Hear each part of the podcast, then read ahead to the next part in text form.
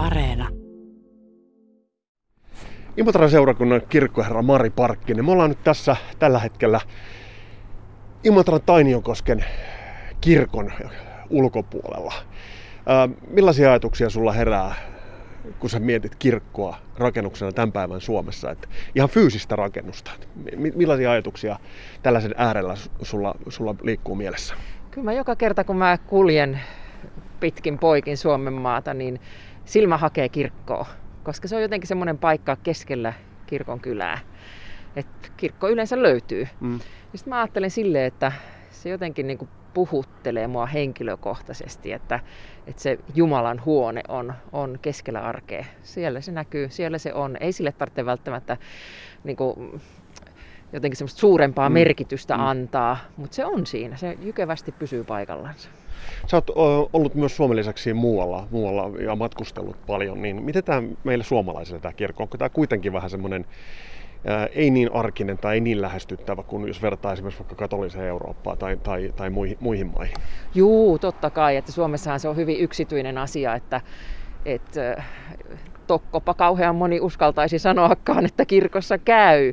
Siis se on tosi jännä, mutta sitten jos ajatellaan just jotain Etelä-Eurooppaa, katolista maata, niin ihmiset kun lähtee aamulla töihin, niin ne saattaa piipahtaa viideksi minuutiksi kirkkoon ja huokasta ylöspäin, että menisi päivä hyvin. Tai sitten kun ne tulee takaisin, niin ne piipahtaa pistämässä kynttilään tulen. Että, että kyllä mä sellaista arkisuutta kaipaan. Voisiko, voisiko se olla mahdollista myös meillä Suomessa? Kyllä se varmaan, kyllä se olisi mahdollista ja onkin mahdollista. Että sitä täytyy vaan sitten äh, rohkeasti tietyllä tavalla tehdä. tehdä niin, ja totta kai se on sekin kysymys, että saadaan pidettyä kirkot auki. Mm, mm, kyllä. se on tärkeää. Mutta nyt me lähestytään kirkkoa. Kaivan täältä näin. Kaivetaan avaimet. Kauan sä oot ollut nyt Imotran seurakunnan kirkkoherrana? Reilu puoli vuotta. Ah. Ja avaimet, avaimet. Eikä, ah, otetaan, otamme, otamme, tois, niin. otamme toisen reitin. Otamme toisen reitin. Ja täällä ei tällä hetkellä ole Jumalan palvelusta, ei ole menossa, eli täällä on, täällä on nyt semmoista hyörinää, mitä kirkossa niin kulisseissa kulisseissa tapahtuu silloin, kun kirkkokansa ei täällä ole. Nyt menemme täältä takaovesta. Joo, tää on sitä arki, arkitulinaa, mitä täällä on. Eli... Ja nyt tulemme tänne Mikäs, miksi tätä tilaa kutsutaan? Tämä on sakasti. Okei. Okay. Eli me tullaan nyt niin kuin tänne ää, siis semmoiseen tilaan, missä valmistaudutaan Jumalan palveluksiin. Taustalla kuuluu meidän kanttori harjoittelee ja just äsken Imuri lopetti surinan, eli täällä on aika paljon tälläkin hetkellä toimintaa, ihan vaan siis tämmöistä valmistelevaa työtä. Alakerrassa on ollut lastenkerhot ja, ja tota, et, kyllä täälläkin kirkossa elämää on ihan arkenakin. Niin, eli, eli se mistä tuossa ulkoina puhuttiin, että kirkossa ei sitä elämää olisi, niin onhan täällä sitä kuitenkin sitä säännöllisesti tapahtuu. Siellä tosiaan kanttori Samuli Saarela harjoittelee tuossa taustalla. Hei, sun taivaalla Imatran äh, seurakunnan kirkkoherraksi on aika mielenkiintoinen. Sä oot tehnyt hyvin paljon muutakin. Olet ollut suomen lisäksi muualla. Ja olet ollut myös median palveluksessa. Mikä sun tarina, Mari Parkkinen, on? no tuota, lähdetäänkö sieltä saakka, kun halusin strapetsitaiteilijaksi? Lähdetään. Joo. Ähm, mä oon ollut aina äärimmäisen mielen, niin kuin, kiinnostunut kaikista mahdollisista asioista. Ja, ja jossain kohtaa sitten, mä vielä muistan siihen aikaan, käytiin työpsykologilla yläasteella, kun ei keksinyt, niin että mitä tekisi, kun oli niin paljon kaikenlaista, mitä voisi tehdä. Ja työpsykologi sanoi mulle, että toimittajaksi. Niin mä sanoin, no enhän minä nyt toimittajaksi, että, että tuota, ei, ei kerta kaikkiaan. Mutta ehkä siinä oli jotain profeetallista niissäkin sanoissa. Ja, ja sitten itse asiassa päädyin Laajasalon kristilliseen opistoon opiskelemaan tota, radiotyötä. Se oli semmoinen vuoden kurssi. Ja sitten sen jälkeen medin Kissafämmään. Silloin Kissafämmä perustettiin ja olin siellä niitä ihan ensimmäisiä toimittajia. Ja Hyppösen Henkan kanssa aloiteltiin. Mutta sitten aika nopeasti, mä oon kuitenkin tehnyt, silloin heti lukion jälkeen mä lähdin Hondurasiin vapaaehtoistöihin. Ja mä olin siellä sairaalassa lastenosastolla leikkitätinä. Ja mä näin sitä elämän kurjaa puolta aika paljon. Mä muistan yhden kerran, kun mä ihmettelin, kun siellä lapset kulki sillä lailla, että ne nosti paidankaulusta naaman eteen. Ja mä ajattelin, että no onpa nämä nyt niin kuin, tämmöisiä vihertietoisia, että, että täällä kaupungissa saasteiden takia nostavat, kunnes minulle selvisi, että ne imppaa. Eli niin kun, joutui siinä jo alta kaksikymppisenä niin semmoisen elämän raadollisuuden kanssa tekemisiin. Ja siellä sairaalassa lastenosastolla niin hoidettiin lapsia, jotka aliravitsemuksen takia oli, oli siellä. Eli niin kuin joutui miettimään jo silloin semmoisia elämän isoja asioita. Aika nuori silloin. Mitä ravis, ravistelitko se sinua silloin? Totta kai. Siis mä olin 19, mä olin vai 20, että, että just niin, lukion jälkeen lähdin suoraan. Ja kyllä sillä oli varmasti niin kuin koko elämän suuntaa antavat merkitykset, että, että jotenkin niin kuin semmoinen, mä oon aina ollut semmoinen, että eh, pitää ihmisiä auttaa ja, ja oon tehnyt siis ihan nuoresta lähtien kaikenlaista parikaaditoimintaa niin sanotusti, että rakentaa ma- parempaa maailmaa, mutta, mutta sillä oli kyllä silloin joo suurempi merkitys. Ja, ja niin kuin se Kissafamman aika oli tosi kivaa, oli hienoa perustaa ensimmäistä tämmöistä puolivaltakunnallista nuorisoradioa, mutta se ei enää vastannut siihen mun sielun kaipuuseen, että miten tästä maailmasta tehdään parempi maailma.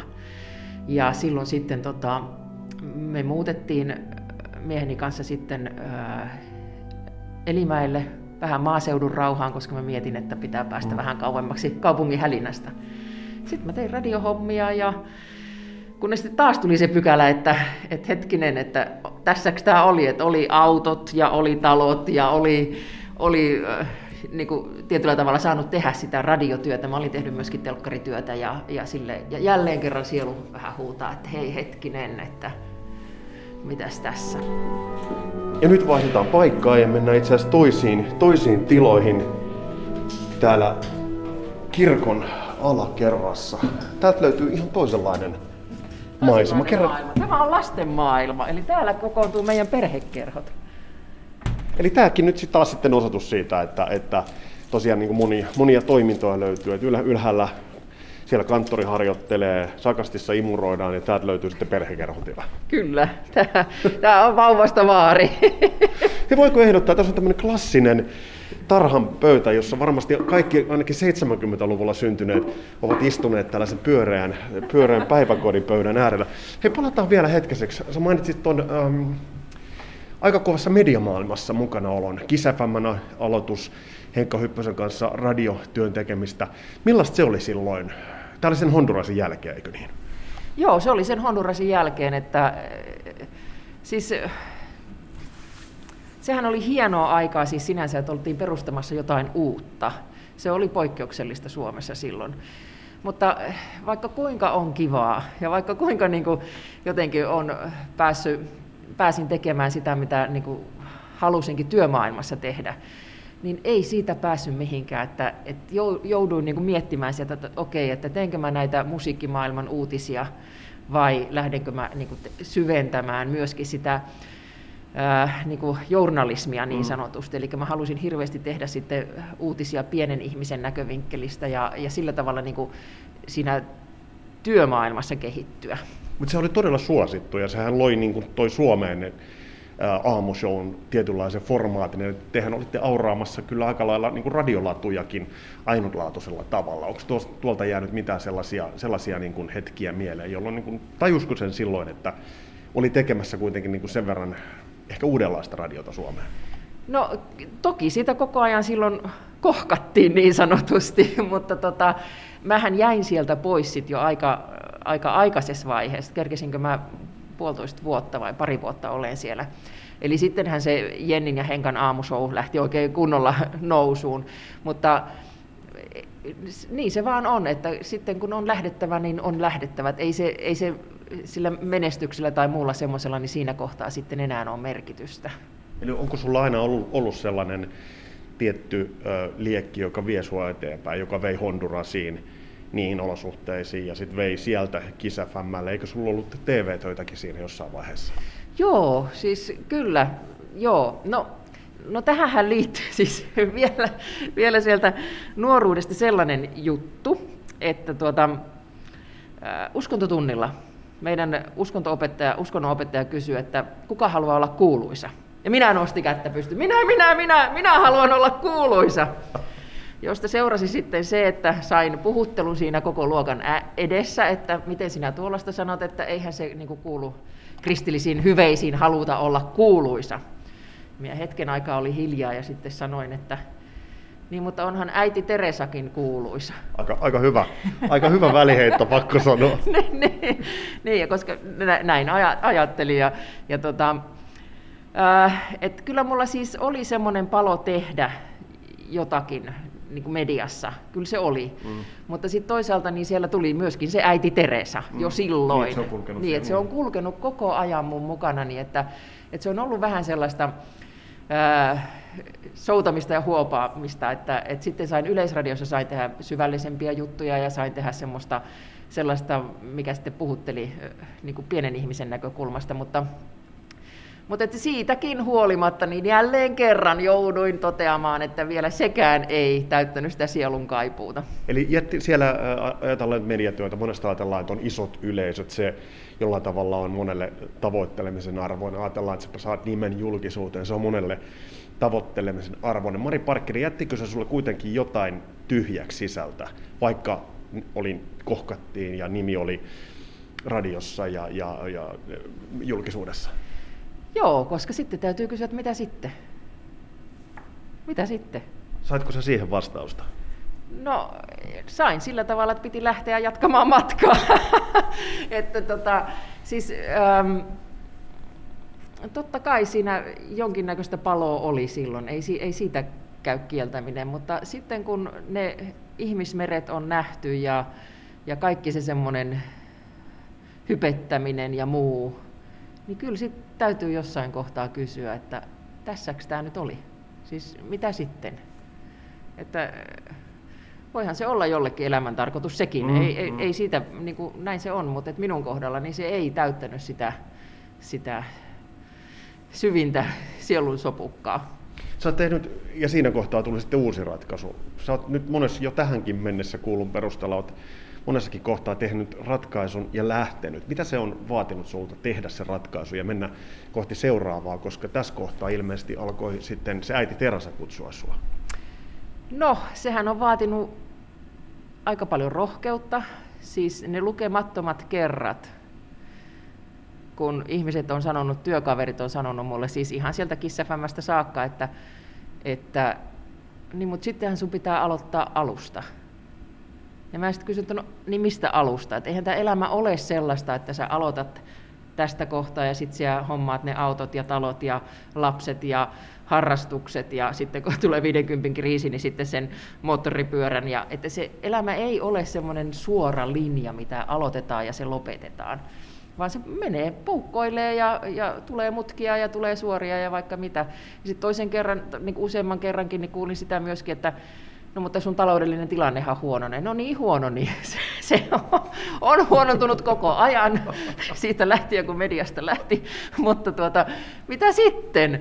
Et, et niin kuin edelleenkin. Tai, tai sitten yksi ystävä sanoi, että miksi sun pitää koko ajan uida vastavirtaa? Ja mielestä enhän minä ui vastavirtaa, vaan minä menen sen virran mukana, koska sehän vie aina eteenpäin. Elämä vie eteenpäin jonnekin.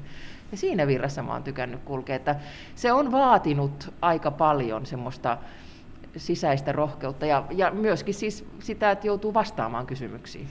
Onko tämä hyvin suomalaista se, että, että meillä on se ajatusmalli, että koulu, ää, opiskelut, työpaikka, sit sitä työtä tehdään niin pitkään, että se asuntolaina maksetaan. Ja sitten jos vähän hurvitellaan, niin ollaan kaksi viikkoa Torremoliinoksella, ja se on sitten siinä. Että tämmöinen vaihtaminen, uuden väylän etsiminen, kyllähän vesikin kun lähtee virtaamaan, niin ei sitä pysty sanomaan, että mihin suuntaan se menee. Onko, se, onko siinä sellainen äh, aika lailla suomalainen ilmiö nimenomaan tämä tällainen, että isojen muutosten hakeminen koetaan jollain tavalla levottomaksi? On, ihan varmasti on, että mehän ollaan hyvin, tai ollaan ainakin oltu hyvin homogeeninen kansa, että yhdet ystävält, yhdysvaltalaiset ystäväni, jotka oli Suomessa pidemmän aikaa, niin sanoo, että tämä on merkillinen paikka, että täällä kaikki syö samanlaisen aamupalankin, että ne laittaa siihen ruisleivälle makkarajuuston ja kurkun. Ja kaikki syö samalla lailla, samaan aikaan. Ja sitten kello 14 kahvi. Et niin kuin, tietyllä tavalla se on meissä, että, et, mutta toisaalta me ollaan hyvin pieni kansa ja se tuo myöskin sitä turvallisuutta, mm. siis semmoista turvallisuuden tunnetta, että hei, mä kuulun tähän joukkoon ja näin meillä on tapana tehdä. Mutta tämähän on murtumassa, sille ei maha minkään, että maailma tulee jopa Suomeenkin. Mitä sulla kävi siinä vaiheessa, kun, kun mediatyöt jäivät taakse ja sitten tosiaan se jo mainitun äiti Teresan kutsu tuli? Mi- mihin polku Mari Parkkista vei siinä kohtaa? No, tuota, tosissaan se iso kysymys, että mikä on elämän tarkoitus. En mä ole sitä vieläkään löytänyt, mutta ainakin koen, että nyt tällä hetkellä ehkä pikkasen enemmän omalta kohdaltani täytän sitä, mihin minua on kutsuttu. Jokaisella ihmisellä on oma polku. Niin ähm, mä mietin suurempia kysymyksiä, mikä, mikä on merkityksellistä. Ja mä tulin siihen tulokseen, että täällä täytyy olla jotain minua suurempaa. Et tietyllä tavalla niin kuin semmoinen semmoinen oma ego tai semmoinen, mitä hyvin paljon mediassakin täytyy olla mukana halutakseen olla siellä ja pärjätäkseen, niin, niin tota, se jotenkin alkoi häiritä minua itteeni. Ja sitten tosissaan niin mm, maailmalla kierreltyä ja mä mietin, että, että jotain suurempaa täällä on. Mä en osannut vielä määrittää sitä, koska siis minähän olen jäänyt myöskin rippikoulussa jälkiistuntoon, koska minä en tiennyt, mitä armo on. ja tuota, minusta siinä on hyvä Jumalan hyvää huumoria, että nyt minä olen opettamassa siellä rippikoulussa. Tiedätkö nyt jo? Ansaitsematon rakkaus minunkin osakseni. nyt se tuli, nyt se, se, se tuli nopeasti. tota, mutta niin, siis, äh, että kyllä mä sitten niin koin ihan rehellisesti semmoisen hengellisen heräämisen, että jotain tässä maailmassa täytyy olla suurempaa kuin minä. Ja sille polulle mä lähdin, ja mä lähdin sinne aivan samanlaisella intensiteetillä kuin mihin tahansa, mihin mä tartun. Eli täytyy tutkia. Eli mulla on mm. edelleenkin olemassa semmoiset toimittaja-aivot, mm. jotka lähtee sille, että hei, että nyt sit otetaan tästä asiasta mm. selvää. Ja mä lähdin lukemaan teologiaa aikuisella iällä toimittajatyön ohessa, kahden lapsen äitinä ja mietin, että tämä on kyllä hienoa. Että tässä nyt pistetään palasiksi kaikki mahdollinen, mitä niin kuin jotenkin jumaluusopista on sanottu mm. vuosituhansien aikana. Ja sitten tajusin, että niin, että tämähän on vain pintaraapasu. Että jälleen kerran tajusin oman pienuutensa siellä kaiken, kaiken keskellä. Ja se oli hienoa. Ja en ollut ihan varma pappiskutsumuksesta silloin, kun aloitin. Halusin vaan tutkia sitä mm. asiaa. Mutta kyllä se sitten siinä ajan saatossa niin jotenkin muodostui, että nyt on sitten pappina ollut jo 11 vuotta. Miltä se tuntui siinä vaiheessa, kun, kun sit se pappisvihkimys tuli ja, ja se, se roolihan muuttuu siinä varmasti aika lailla, että sit, ää, totta kai voi olla tut, tutkiva mieli edelleen, mutta mut, muistatko mitä sulla silloin sydämessä ja päässä liikkuu? siis se on, se on se on kutsumus, näin se täytyy sanoa, että, että se on sekä sisäinen että sitten seurakunnan kutsumus. Että ei, papiksi ei vaan ryhdytä, vaan ensin opiskellaan ja sen mm. jälkeen ilmoitetaan, että, että olisin käytettävissä, tarviiko jossakin joku seurakuntapastori. Ja, ja tota, että se on niin kuin ulkoinen kutsumus, täytyy olla myöskin seurakunnasta. Niin onhan se, se oli hyvin sellainen, ähm, muistan, että kyyneleet valu poskia pitkin, koska siis se mikä siihen liittyy niin on se, että olin löytänyt kotiin Eli nyt oli se sielun levottomuus jotenkin rauhoittunut. Ei se ole minusta rauhallista ihmistä tehnyt, mutta, mutta tuota, semmoinen, ähm, että nyt mä oon tullut kotiin, semmoinen fiilis tuli siitä, siitä että nyt, nyt niin olen tässä ja saan rauhassa olla tässä ja tehdä kaikkea mahdollista, mitä sitten kirkon piirissä voi tehdä, mutta että, niin kuin, että se, että, että se peruskallio on siellä olemassa. Ja, ja tota, sitten siihen liittyy myöskin sellainen, että se äiti Teresa, joka sieltä aina paukkaa pintaan, niin nyt jotenkin mä ajattelen, että kun mä yritän jollain tavalla tätä kristillistä sanomaa elää todeksi, niin siihen liittyy vahvasti se, että pidetään pienemmistä huolta, pidetään huolta toisistamme, pidetään, niin kuin, jaetaan sitä hyvää, mitä meillä on. Et jotenkin mä oon myöskin ajattelen, että pappina mulla on ihan oikea mandaatti tehdä tästä maailmasta parempaa paikkaa. Se papirooli, kun tuli osaksesi, niin, niin millaisia ajatuksia siinä on sen osalta, että, se on tietyllä tapaa aika ikuinen rooli. Siis jos katsoo historiaan, pappeja on ollut, tuntuu, että on ollut enemmän tai vähemmän aina hengellisiä johtajia. Onko se sellainen rooli, rooli että kun, kun, kun esimerkiksi poppisivihkimyksen sait, niin Ajatteleeko siinä, että, että tämä on nyt sitten loppuelämän juttu? Kyllä se näin on. Kyllä se muistutetaan siellä, siellä myöskin tota ordinaatiokoulutuksessa, että se pappismerkki otsassa on aika ikuinen. Että, ja kyllä sen roolin etsimisessä menee, siis kyllä siinä menee seitsemän vuotta vähintään se, että löytää itsestään sen tavan olla pappi, koska äm, ei ole tarkoituskaan, että ihminen häviää jonnekin pappeuteen, vaan että se on osa, osa sitä omaa itseä. Pystytkö olemaan persoonallisuus, tai pystyykö sitä olemaan persoonallisuus ja samalla olla osa pitkää, pitkää pappistraditiota?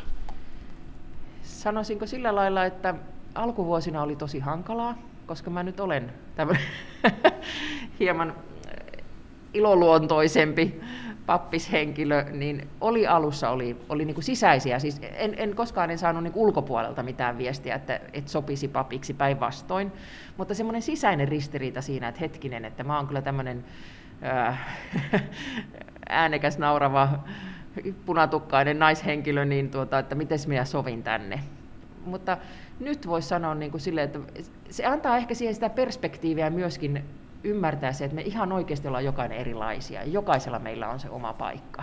Et ei se helppo ollut papisikaan ryhtyä, koska niin kuin sanoin, siis me on ollut siellä toisessa äärilaidassa, eli siellä jälkiistunnossa ja, ja kieltämisessä ja kaikessa siinä.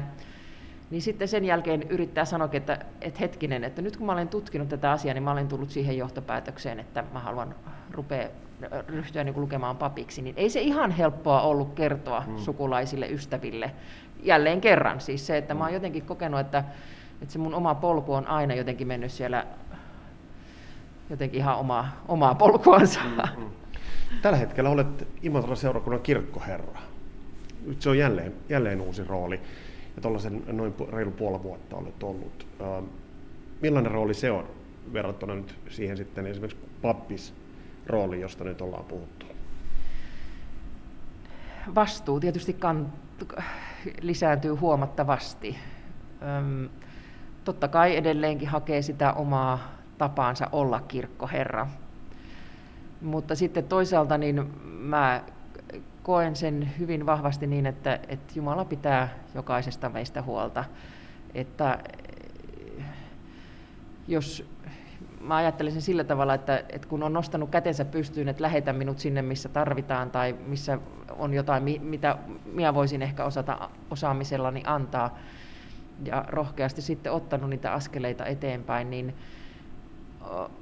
kyllä mä koen nyt, että mä olen ihan siellä, siinä paikassa, missä kuuluu olla. Mutta totta kai tässäkin on tällä hetkellä sitten taas uusien asioiden opiskelua. Mari Parkkinen, sunnuntai vieras. Millainen ankkuri sulle on perhe? Perhe on kyllä kaikki kaikessa. Mä just tuossa joku aika sitten luin, että mitkä on pyhiä asioita suomalaisille. Siellä nousi aivan ehdottomasti kärkeen rakkaus ja läheiset perhe. Koska pyhähän on jokaiselle, jokainen määrittää itse sen, että mikä on pyhää. Ja kyllä se on jotenkin omassakin kategoriassa nousee aika korkealle se perhe, että, että sieltä se lähtee.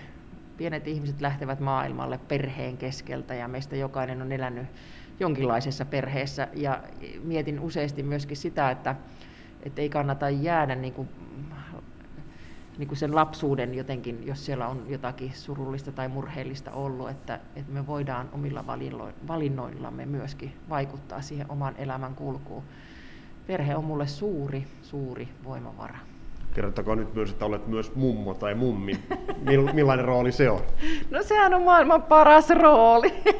se on ihana. Siis voi että. Ja jälleen kerran sanotaan näin, että sitä oppii siinä elämässä et nyt oikeasti tajuaa sen, että miten nopeasti se aika menee. Että muistaa silloin, kun itselle on sanonut neuvolan täti, että kuule kyllä se siitä, kun mm. menee kolme kuukautta, niin kolikkikin helpottaa.